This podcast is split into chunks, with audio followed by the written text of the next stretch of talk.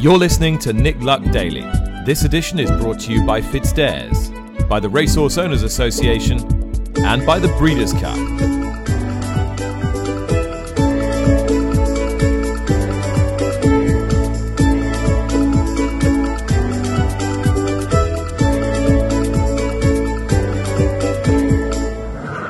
Morning. Welcome to the show. Thanks for joining us once again. I'm at Huntingdon Racecourse, which is a, a blustery scene at present. A little bit of watery attempt at sunshine poking through a largely greyish skyline. It's going to be bleak, but it's going to be dry, and I'm looking forward to a good afternoon's entertainment. I'll be on duty for Racing TV this afternoon. And even though I don't have to put up with the noise that normally is outside my office when I'm recording this podcast, mainly the dog barking, I've found myself a spot in the press room at Huntingdon, which was really quiet until somebody just came in about five minutes ago and turned the tea urn on. So if it sounds like I'm unnaturally shouting, it's because I've got a big blast of um, steaming tea urn in my ear. Anyway, that's of no interest to you, and it's similarly of no interest to Lydia Hislop, who joins me today to consider Lydia first of all uh, this morning why there are so few British entries for the Dublin Racing Festival. Entries were published yesterday. Just two, two British representatives across all the Grade 1 races over the course of the two days. Huge British crowds likely to turn up. No British horses. Why so? Massive paradox, isn't it? Um, I would like another cup of tea. I've already had three. but- Stop it. uh, so to just two British entries from 100, 117, eight grade ones, a huge amount of prize money. It's baffling, really. Uh, if you go through each of the races, you can think of horses that should be there. Should we start with the Irish uh, Champion Hurdle? Yeah, why not? Surely, if you're Nicky Henderson, you should be running one of one of your horses. I mean, First Street, for example. Uh, why why why wouldn't he run really well there? Epatante would be a, a prime one, would, wouldn't she? yeah, how high is the standard? Well, clearly Honeysuckle's going to run again. She's often reserved her best for this race. She, in anyone's language, is a formidable opponent, but not so formidable that you'd think, well, I, I wouldn't mind having a dart at her, particularly if she's not maybe quite as good as she was, you know, two seasons ago or for bits of Yeah. last season. It's not not enough to make you run away, is it? And if you've got four horses potentially for the champion hurdle, and you don't think three of them have got a cat and hell's chance of getting to your number one hope, surely you'd you'd run one of them in in Ireland. Exactly, exactly. And you know, we we don't know yet whether Honeysuckle isn't as uh, good as she was. I mean, it, her best season two seasons ago, not so much last season. It was a perfectly reasonable debut. She just got beaten. Uh, that will decide her run in the Irish Champion Hurdle. Will decide whether she goes to Cheltenham to defend her Champion Hurdle crown or whether she's retired. Uh, Peter Molony, the racing manager to Kenny Alexander, has, has stated that if she isn't up to the uh, standard to defend the Champion Hurdle crown, then she will be retired. No messing about with the Mares' Hurdle. Well done. Um, but it is deeper than that, isn't it? Because you've obviously got the rising stars, State Man, who uh, won the Matheson, was chased home by his stable companion, who the then four-year-old Vauban, who you would expect reasonably to take a step forward. You know, it's going to need a big performance from Vauban to to mean that Paul Townend jumps from from State Man, but it could happen. So I suppose the race is deeper, but it does come back to the fact that if you've got Constitution Hill and stable companions who you know can't get past him, why why isn't at least one of them here? Uh, that that would be one. Then how about the um what how about the Irish Gold Cup? What did you think of that? Well, here's a list of the last few Irish Gold Cup winners, Lydia. Okay, go from 2014 onwards. Last Mhm. installment. Remember him? No, No, fine. Carlingford Lough twice. You know, I do remember him. Yeah, worthy horse, brilliantly trained, but you know, he was what he was. Sizing John, brilliant that year, won the Gold Cup. Yeah. Edwulf, Bellshill, not oh, striking yeah. fear in your heart. Delta Work, he was good when he won it. Kemboy and Conflated last year. We might not have seen the best of Conflated yet, and he might win again. They they're not horses that you think, oh my god, there's no way a Protectorat or a L'Homme Presse or horses of that caliber shouldn't be entered in the race. Okay, if they don't want to go, they don't want to go, but shouldn't it at least be on the table as an option? I think so. The, the race, uh, from an Irish perspective, hinges around Galopin de Champs um, stepping up to three mile in open grade one company. Uh, apart from that, as you've just suggested, they're not that scary. Conflated, you know, he does shape as though these days he wants a trip. But um, again, it's going to be a strongly run race that could find him out. He does make errors. He's not terrifying. Apart from the potential of Galopin Des Champs, there is nothing really frightening in that race. So I mean, immediately. I mean, I, I wonder why Sans Russian isn't here, who's an eight year old in fine form for Ruth Jefferson. She, he got an entry for the Gold Cup. He's on the Gold Cup fringes. Why wouldn't you head over uh, for the Irish Gold Cup? And some of the other ones that are headed towards the Cotswold Chase, for example, like Protectorat. Why wouldn't you send Protectorat over for a big payday? Now, um, I'm, i wonder whether in a year's time we probably would see that horse here. Uh, I think Dan Skelton has got a very definite campaign in his head for him en route to the Gold Cup. But you know, nonetheless, there are there are some some prizes here. El, uh, Eldorado Allen, why Eldorado Allen would be a, an obvious one to to come over and and try it. I think he's better left-handed. The track would probably suit. Why wouldn't you send him over? This is it. And if you if you haven't got the entry, you can't run. Now there mm. are two British trained horses that have been entered. One of them is So woo, Royal. Woo. Yeah, I know, but guess what? Sceau Royal's owned by Simon Munir and Isaac Souede, who've got runners in just about every other race as well, including Blue Lord in the same race that Sceau Royal's entered in. Alan King said that's a distinct possibility that he could go to the Dublin Chase. The other one, Hoist the Bunting, is a novice and a novice hurdler at that. We know one man who's not frightened of uh, of taking up a challenge. Nigel Twiston-Davies. Listen to listen to what he had to say uh, about uh, about whether this is an option and and whether they might take it up. Uh, not upmost, no. Um, obviously, we're, we're looking at Lingfield next next weekend, but you see that could be off, couldn't it? You know, if, if rain keeps on like it seems to be doing all the time. So we, we would then maybe go there yeah, it's a thought. Can you think why pe- more people aren't entering horses for, for the Dublin Racing Festival? If you had a if you had a stack load of Grade One horses, would you at least give them the entry? Well, yes, you'd definitely you know give the entry. You know, I imagine people are frightened off because an awful lot of the best horses seem to be in Ireland at the moment. That doesn't bother you too much. Never bothered me. and with a with a horse like we've all been caught, you've trained enough Cheltenham Festival winners, lots of Cheltenham Festival winners. Do you think you could go and take in a race against the best novice hurdlers in Ireland? And if he ran well, is there any reason why you shouldn't then come back off that and run well at, at Cheltenham? Because the, the orthodoxy is that you kind of can't do both. Well, I can't see why not, really. There's a long, long gap between them. You can get a horse back and he could run perfectly well in, in both festivals. Oh, definitely, yes. Most of the Irish are going to be doing that, aren't they? Yeah, and, and is there is there anything in the travelling to Ireland that would be in, in any way a deterrent to people? Do you think? Well, it shouldn't be. It's quite easy. You know, it's easier again now, isn't it? So it shouldn't be. Okay, tell me tell me a little bit about this horse. If he goes and takes on the very best uh, staying novice hurdlers, uh, England and Ireland, how's he going to fare? How is he? How is he doing? Well, he's great. You know, he's a lovely horse. We don't know how good he is at all. You know, he hasn't. Uh, um, you know, he hasn't been tried over the over the three miles yet, which which is sort of the two six. Um, you know, the longer and the softer the ground, the better. I think. You know, he's a great, big, strong horse. So nice stiff tracks will suit him well. Somewhere like Leopardstown actually might suit him really well. Yeah, I thought so. Yes. Well, a deliciously laconic Nigel Twiston-Davies. I thought you skillfully teased out such expansive answers there. Well, you know, and he's great though because he picks up the phone so friendly and and and he just but he just tells it like it is. He's not, yes. you know, he just keeps it brutally simple. And and yeah, I'm sure there are nuances, and people will be saying, "Well, it's not as straightforward as that," and I've got this, that, and the other. And it may well be that the horse goes to Lingfield and doesn't go anywhere near the Dublin Racing Festival. But if you've got a horse you've spent a lot of money on, you got to you got to stay in the mix, haven't you? You've got to at least seem to be competitive. Well, this is the horse that when he won his bumper, Nigel Twiston-Davies compared him with Imperial Commander, his Gold Cup winner, and said his target is the Gold Cup. So, you know, he he, he thinks a lot of him. Now, of course, Nigel Twiston-Davies is a very front foot campaigner, and I applaud him sincerely for that. Um, and this is another example of that. He's got a good horse here. I really like the performance um, on New Year's Day at Cheltenham when he won the Ballymore, which is now a maiden rather than a listed um, hurdle, and that really helped the Challow get the numbers that they did. Might even help the Um, but he beat Rock My Way by a length and a quarter, but the two of them were a long way clear. The runner up looks decent, and I liked We've All Been Caught Out. He looks like, at worst, as Nigel said, a stayer in the making. I think two mile six around Leopardstown. I mean, I, I wrote next to that, good move. Um, I, I could see him running really well there. Ah, of course, it could well be that the, the just the sheer numerical strength of Mullins is too much, and it will suppress everyone.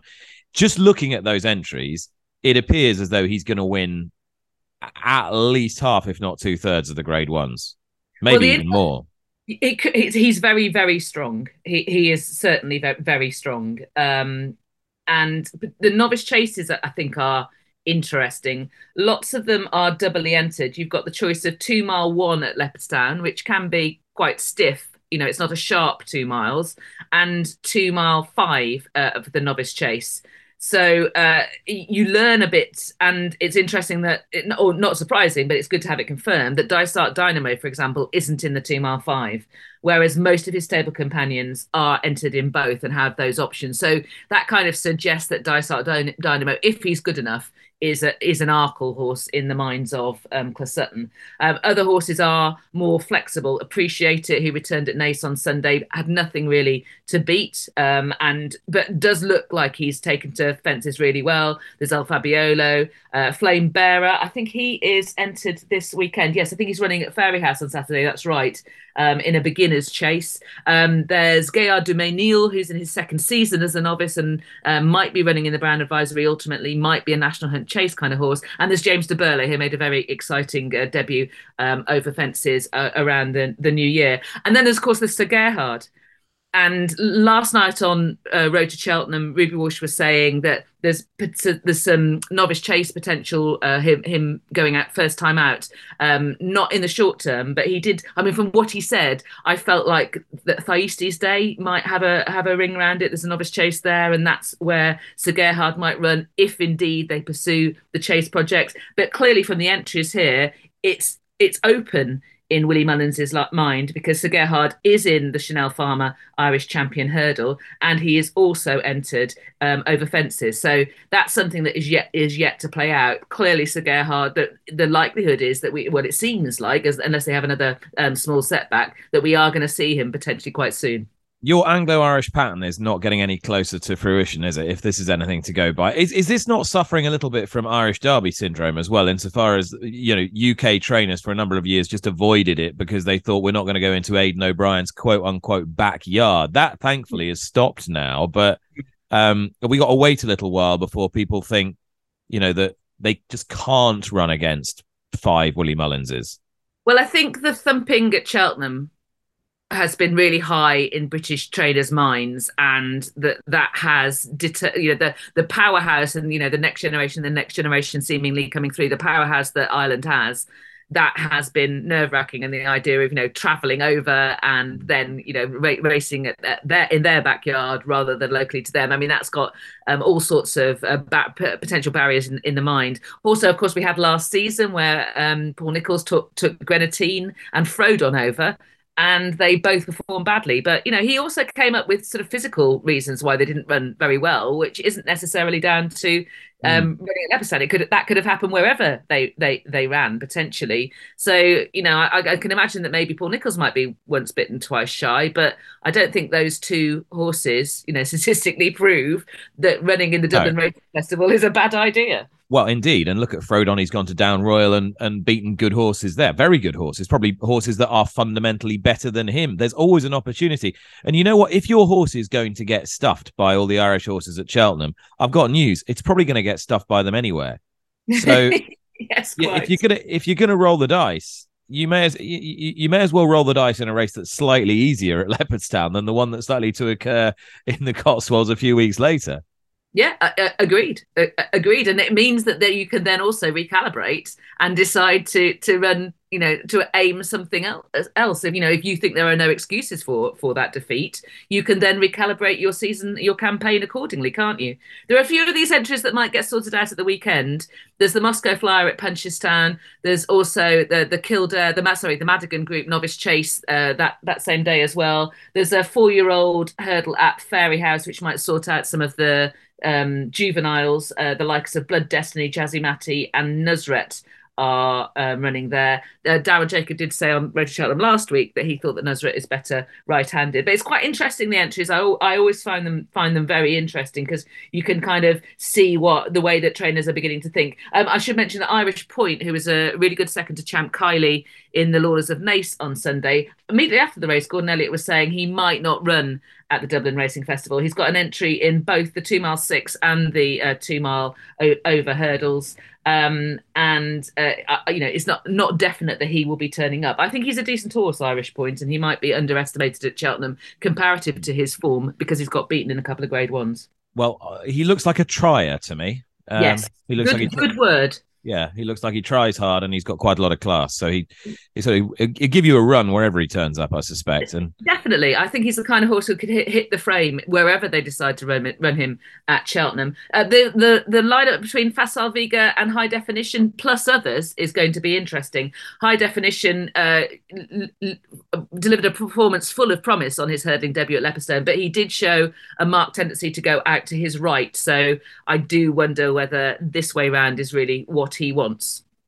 Yeah, I I think he's a good horse, and well, I know oh, he's I he was a Group One horse on the flat. I I still think he's overpriced for the for the Supreme, but that might be one for a for another podcast. We'll come back to Ireland in a in a few moments, but first of all, let's concentrate on what's happening tomorrow in the UK. Kempton and Warwick flying the flag. It could be one of the biggest days in the career of trainer Chris Honour, who trains just a small string but has leading fancies at Kempton with Tile Tapper and at Warwick in the Classic Chase with Grumpy Charlie. Could have run them both in the same race. They were both entered uh, Warwick. Uh, I spoke to him a little earlier on today, and uh, I began by asking him how tempted he'd been to run them both in Warwick's feature. Um, well, looking at the, the, the race at, um, uh, at Kempton, quite quite frankly, I would have been mad to, to you know to run the two against one another. Um, I think Tile Tapper's got a very very good opportunity um, at Kempton. Um, he he's he's come out of his last race very very well. Um, you know, it was our first run over three miles, so we're just hold on to him a little bit. Now we know we're going to get home, um, and and and it might have just been a, very, a, bit a bit of a step too far in going from two mile three to three miles, and then straight up to three mile five. I do think in the future he will get those sort of trips, um, you know. But he, he's a very delicate horse. I've had to look after him, you know, his entire life. I, I fold him, so it's my fault that I've bred such a delicate creature. Um, but we love him to bits, and we're you know we're we're, we're, we're very hopeful of his chances to, um, tomorrow. See, this is what I love about doing this this show every day is that it's as close as I can get to from the horse's mouth because you're actually riding tile tapper as you're talking to me.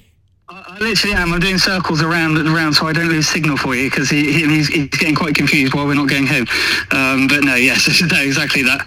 And then I'll literally I'll jump on Charlie and make sure he's okay for tomorrow, and then and then that's them done, and they'll, they'll be tucked up for bed tonight, and um, we'll see how we get on tomorrow. I, I do think Jump Grumpy Charlie will have a very good chance tomorrow. Um, in an ideal world, I wouldn't be running him 15 days apart. Um, he was meant to go for the Peter Marsh. Um, that was my initial plan, but um, I, I thought this race looked to suit. Um, he needs to go left-handed, so it, it limits my opportunities for him. Um, now he's gone to one-four-one, um, so it was it was kind of here or there, and they are a little bit sceptical um, how how good everything will weather-wise will be for Haydock next week. So kind of had my little hand forced a little bit, but I'm very pleased at how he's come out of the Mandarin. Um, he, he's done everything right. Not that he's worked a great deal, um, but he's fresh and happy. He's eating great. so we go forward with it. I, I think a very very good chance. It was very difficult um, for Brian to choose, and to a certain degree, it got taken out of his hands. He had one ride at Warwick or three at Kempton, um, and I was quite happy for him to ride either or.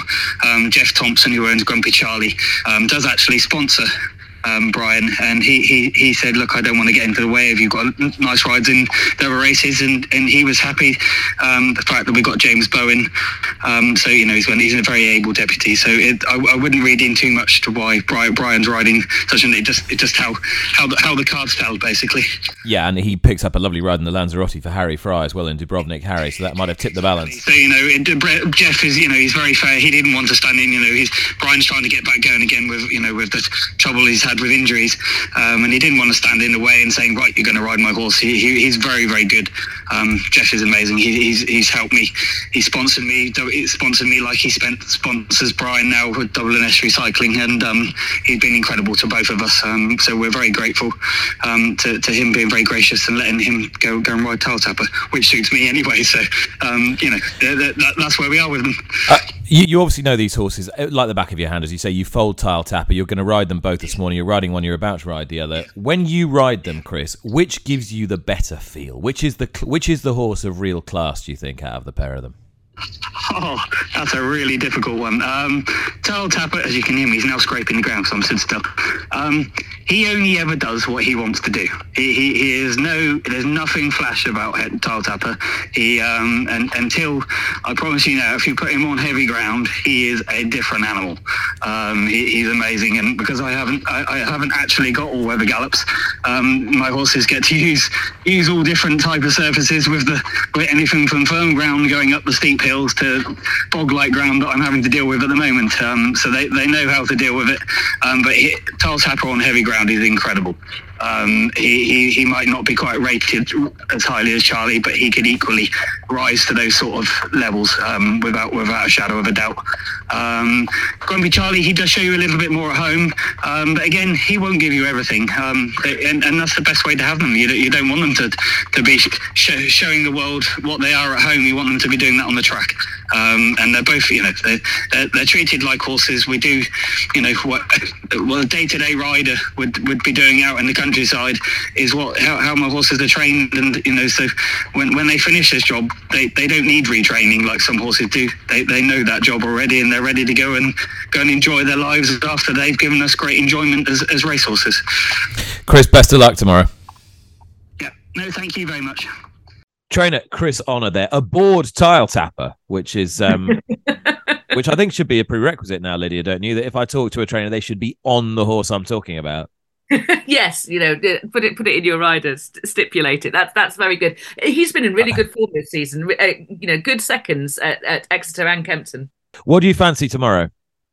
What do I fancy tomorrow? Well, I think Galia Des Liteaux is going to uh, find Warwick much more to her liking after giving herself a real fright at Kempton when she ran in the Kauto Star. She made a mistake at the second, and she just lost her confidence immediately after that. She also then turned into the the straight where they were having issues with the the sun um, sort of glaring in their eyes, and I think it, she needed to get her confidence back at the next next fence, and it got complicated from there. And ultimately, she was pulled up. I think she's very smart indeed. Mm-hmm. She's currently second favourite for that, um, and I think she should be favourite. It's Dan Skelton Day at Warwick, isn't it? Of course. It, he... it looks like it, doesn't it? Hmm. Uh, and anything at, at Kempton? Did, did, did the Lanzarote hurdle tickle your fancy or not particularly? Uh, I haven't looked deeply at Kempton just yet. Um, I did look at the Silviniaco Conti. I did wonder whether Pic D'Orhy might again be able to sort of dominate that field.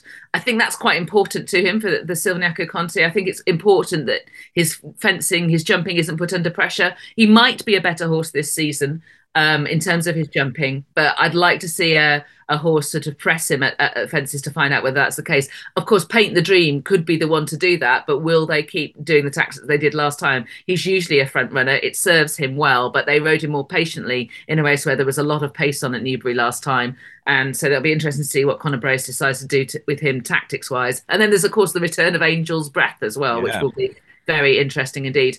Uh, in the Lanzarote, what were you thinking in the Lanzarote? Well, I've gone for MS Boy or Hermes Boy at a big price. It's a race where any number of them could be really, really well handicapped, and in the end, I've gone for a horse who I think will will go in really gluey, nasty ground and just keep going and might just sneak a place each way. Uh, the Angel's Breath story, incidentally, was one that we told uh, in episode 648 on January the 4th. So if you want to go back and listen to Sam Thomas talking about Angel's Breath, it's quite a good story. Uh, that was from the January the 4th episode.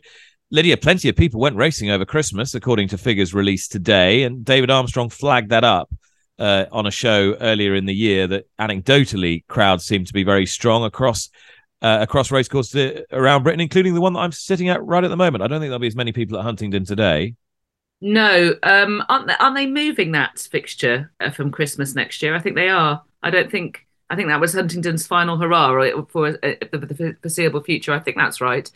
Um, yes, so just just shy of 200,000 racegoers going through the gates at 35 meetings staged in the week from the 26th of December to the 2nd of January. That's 38% more than 2021 and 6.4% up on 2019, the last pre-pandemic year. This I'm reading from David Carr's article on the Racing Post website. So that I mean that that is encouraging. It looked that way it felt that way. It sounded that way if you're watching from home and you can hear crowds. And I'm glad that now we've got the numbers to back it up. And these are, you know, accurate numbers as well. There was there used to be an element in terms of estimation about certain part, t- ticket sales. Now these are, you know, actual numbers that you can have some confidence in. And I think that's good news. I, you know, after what has been a, a very disappointing year in terms of, of attendances, I don't think I'm not suggesting that the problem is solved, but clearly racing is something that a lot of people want to do uh, around that time of year. It might be a family tradition. You know, whatever it is, we need to make sure that they want to come back next year and the year after that as well, and maybe persuade some of them to come at other times of year as well.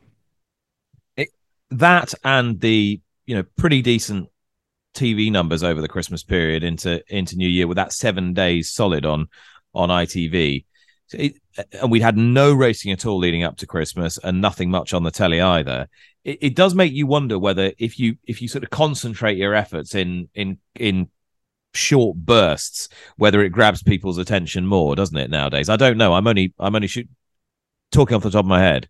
This is the festival argument, isn't it? I, suppose um, I suppose so. Yeah, but it, it's but it, it's a, got a little bit more authenticity because you're not just asking people to dress up and booze at the same place for three days. yeah, I, I, mean, I suppose it is a. I think I think that collective family familial tradition. I think that does have an impact. I mean, I know in my family, I don't know about yours, going racing on Boxing Day was a tradition, and yep. my parents didn't tend to go racing much you know they were quite happy to. I mean if if if if the opportunity came along you know they would go. But something they always did was to go racing on boxing day whereas m- me and my grandfather would go much more often than that. Um so it, you know I, I, assume it's like that in your your household. Yeah, yeah. Funnily enough i mean ironically enough now kempton on boxing is about the only day i don't go because we have a big family day at home. But when i was growing up we always went to kempton every year went to Kempton on Boxing Day, a bit like we always went to the Olympia Horse Show. It was the they were the two big treats of the Christmas holiday, um, and that's just what what we did as a family. And and actually, I would get taken by relatives or my, my godmother, who was a who was a, um, small animal vet who who lived not far from Ascot. She used to take me to Ascot all the time, and she was a, um, a wonderful lady. She you know, she used to look after Gerald Durrell's animals. Can you imagine that? Really? yeah, in the New Forest and she was a, she was a generation above my parents, so she'd been kind of like my grandparents' age, um, mm. and she used to. Um, I used to get dropped off there, and she lived in a little house in um, Shurlock Row, I think it was, and she she'd have this field full of New Forest ponies, but in a very small field. She used to breed New Forest ponies, and she'd muck out and be absolutely covered in whatever she'd been mucking out in. And then she'd basically go, "Hang on, dear." Two minutes later, she'd come down the stairs, having just put this very glamorous long coat over the whole lot, over all her dirty clothes. put a bit, put a bit of lipstick on, and we'd be in the car. And then she'd drive this car. She couldn't see a thing, and she'd drive this car straight through Swinley Forest, like through a shortcut, straight through the forest into the Ascot car park sounds brilliant. It was absolutely fantastic. Yeah, and she she would just bet like lunatics all day long, and then she'd yeah. meet she'd meet some people who were about 25 years her junior and she said must go and talk to these two dreadful old biddies over here she'd say that, that, that, that would be uh, um, that, that, reminds me of going uh, to Monmore Green dog track with my with my grandfather and uh, he always used to refer to a guy who was known around the track as the judge as as the the old man and, and my granddad was you know at least his age if not, if not if not slightly slightly older. We used to go to Wolverhampton jumps on Boxing Day. I've got some very fond ah yeah. yeah there's some quite good horses used to run at Wolverhampton. Oh yeah. Why absolutely. did I suddenly go into Wolver- Wolverhampton? There's some quite good horses running Wolverhampton in those days. Good eye bad. Um, what was it like the Wolverhampton jumps track? I loved it. I really, really liked it. And you know, visually, you know, you're I think you're conditioned to like the look of turf more than you like the look of all weather. I am not decrying Wolverhampton's all weather track. I go there regularly. I really like it. I think they do a great job. Um, but I do miss the turf track. Um, I saw Indian Skimmer on the flat make her three-year-old seasonal debut at Wolverhampton. Wow, wow, wow, wow. We we have we have digressed. We have just just a small bit, just a small bit. Right, let's whip across to Bahrain and catch up with trainer George Baker, who will be running one of the My Racehorse Syndicate horses in Bahrain this afternoon. Uh, this podcast has been teaming up with My Racehorse now uh, during the course of 2022 and through 2023 to promote shared ownership.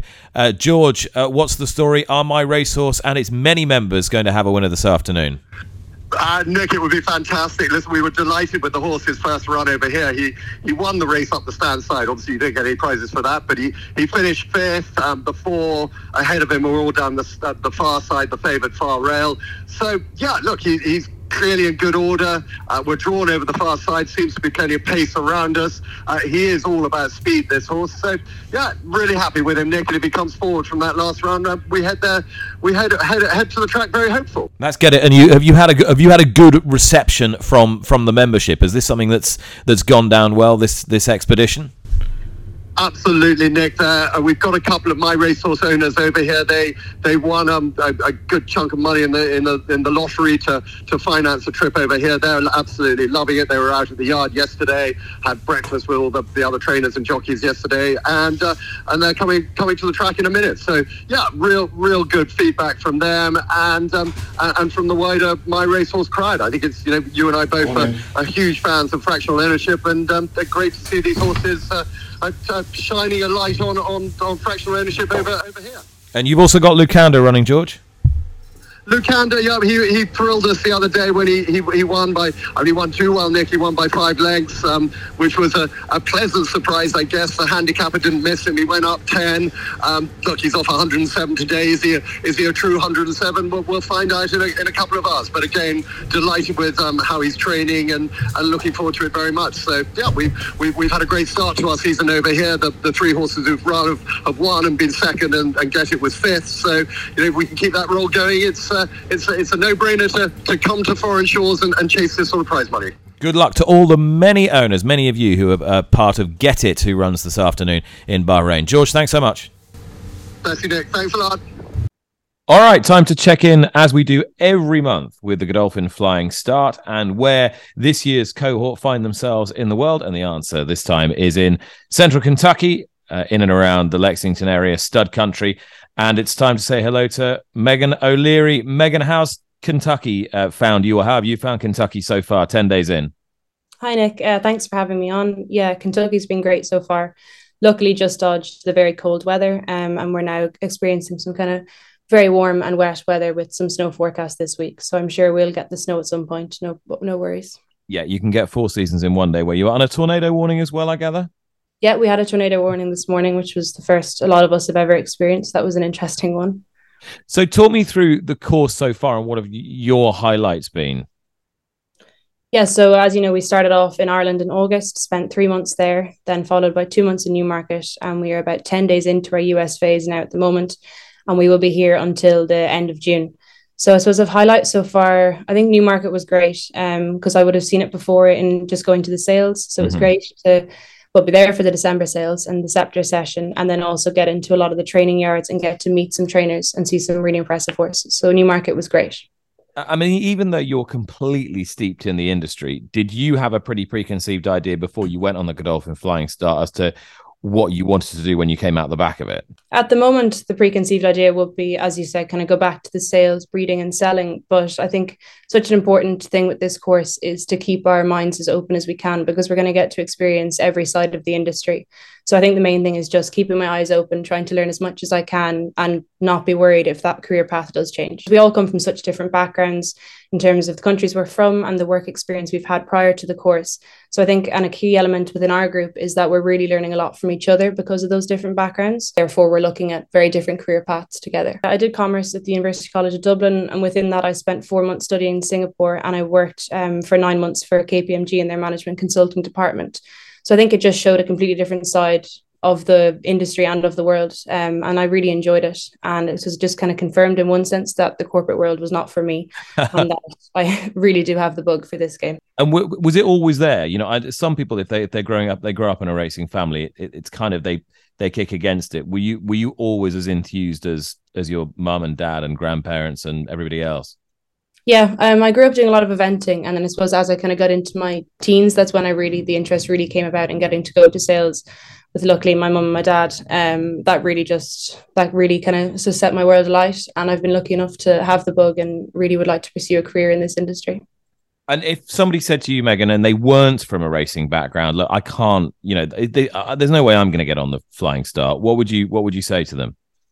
I would say don't think like that at all. Um, there is such a diverse group of us this year, and we are all more than happy to help with anyone who is currently thinking of applying. And my best piece of advice would be 100% apply, whether you're only half thinking about it or you really do want to do it. Get your application in, and there's still time yet. They don't close for another month, and you will learn so much from the application process alone.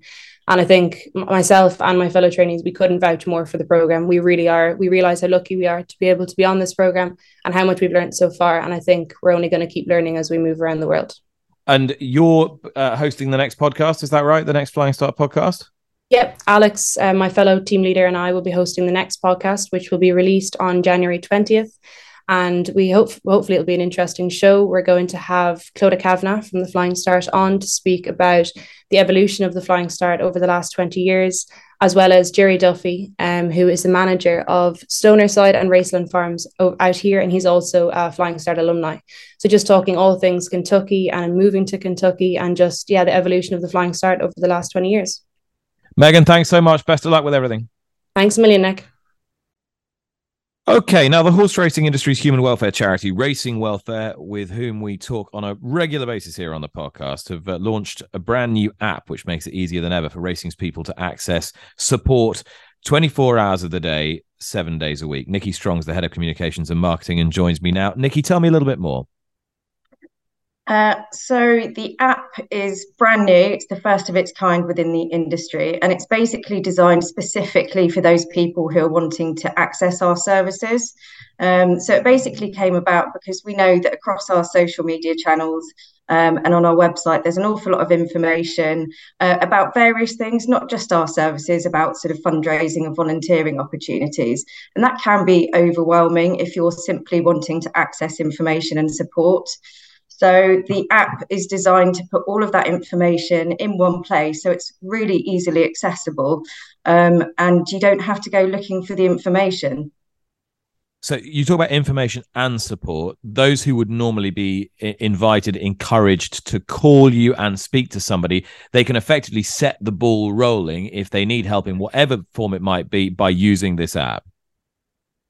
Absolutely. So um, there are two key areas of the app. There's information, advice, and guidance pages, so lots of articles on there. And there's also the facility whereby you can connect to the support line and also speak to a counsellor via a live web chat.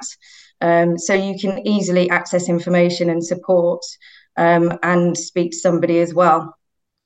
And I'm guessing, in, your experience, some people might find that uh, an easier uh, or a more inviting way of of getting a communication line going. If, if they really are struggling, they might find it less intimidating to to do that than say to pick up the phone to somebody they've never met before.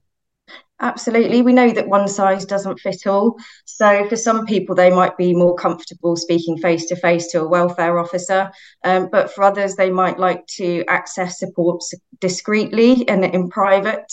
Um, so the app just enables them to do that in, in whatever way they feel comfortable doing so. And it's launched now. You can access your app via App Store or anywhere you get your your apps from. Is that right? Yeah, absolutely. So you can download from the App Store now or from the Google Play Store. You just search for Racing Welfare and it should come up in the listings. So, for any concerns that you have surrounding your mental health, your physical health, um, careers and training services, financial issues, um, easing into retirement, housing, you can download the app and, and Racing Welfare can help you in all those areas. Nikki, thanks so much. Okay, perfect. Thank you.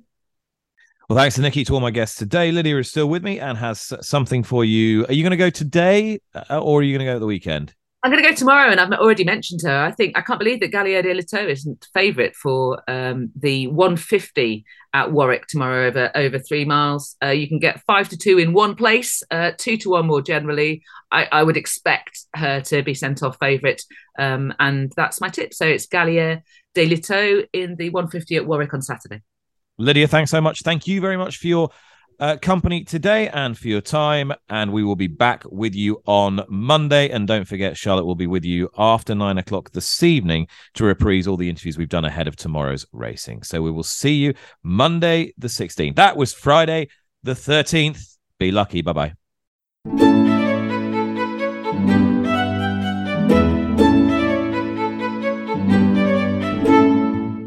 You've been listening to Nick Luck Daily, brought to you in association with FitzDares, the Racehorse Owners Association, and Thoroughbred Racing Commentary.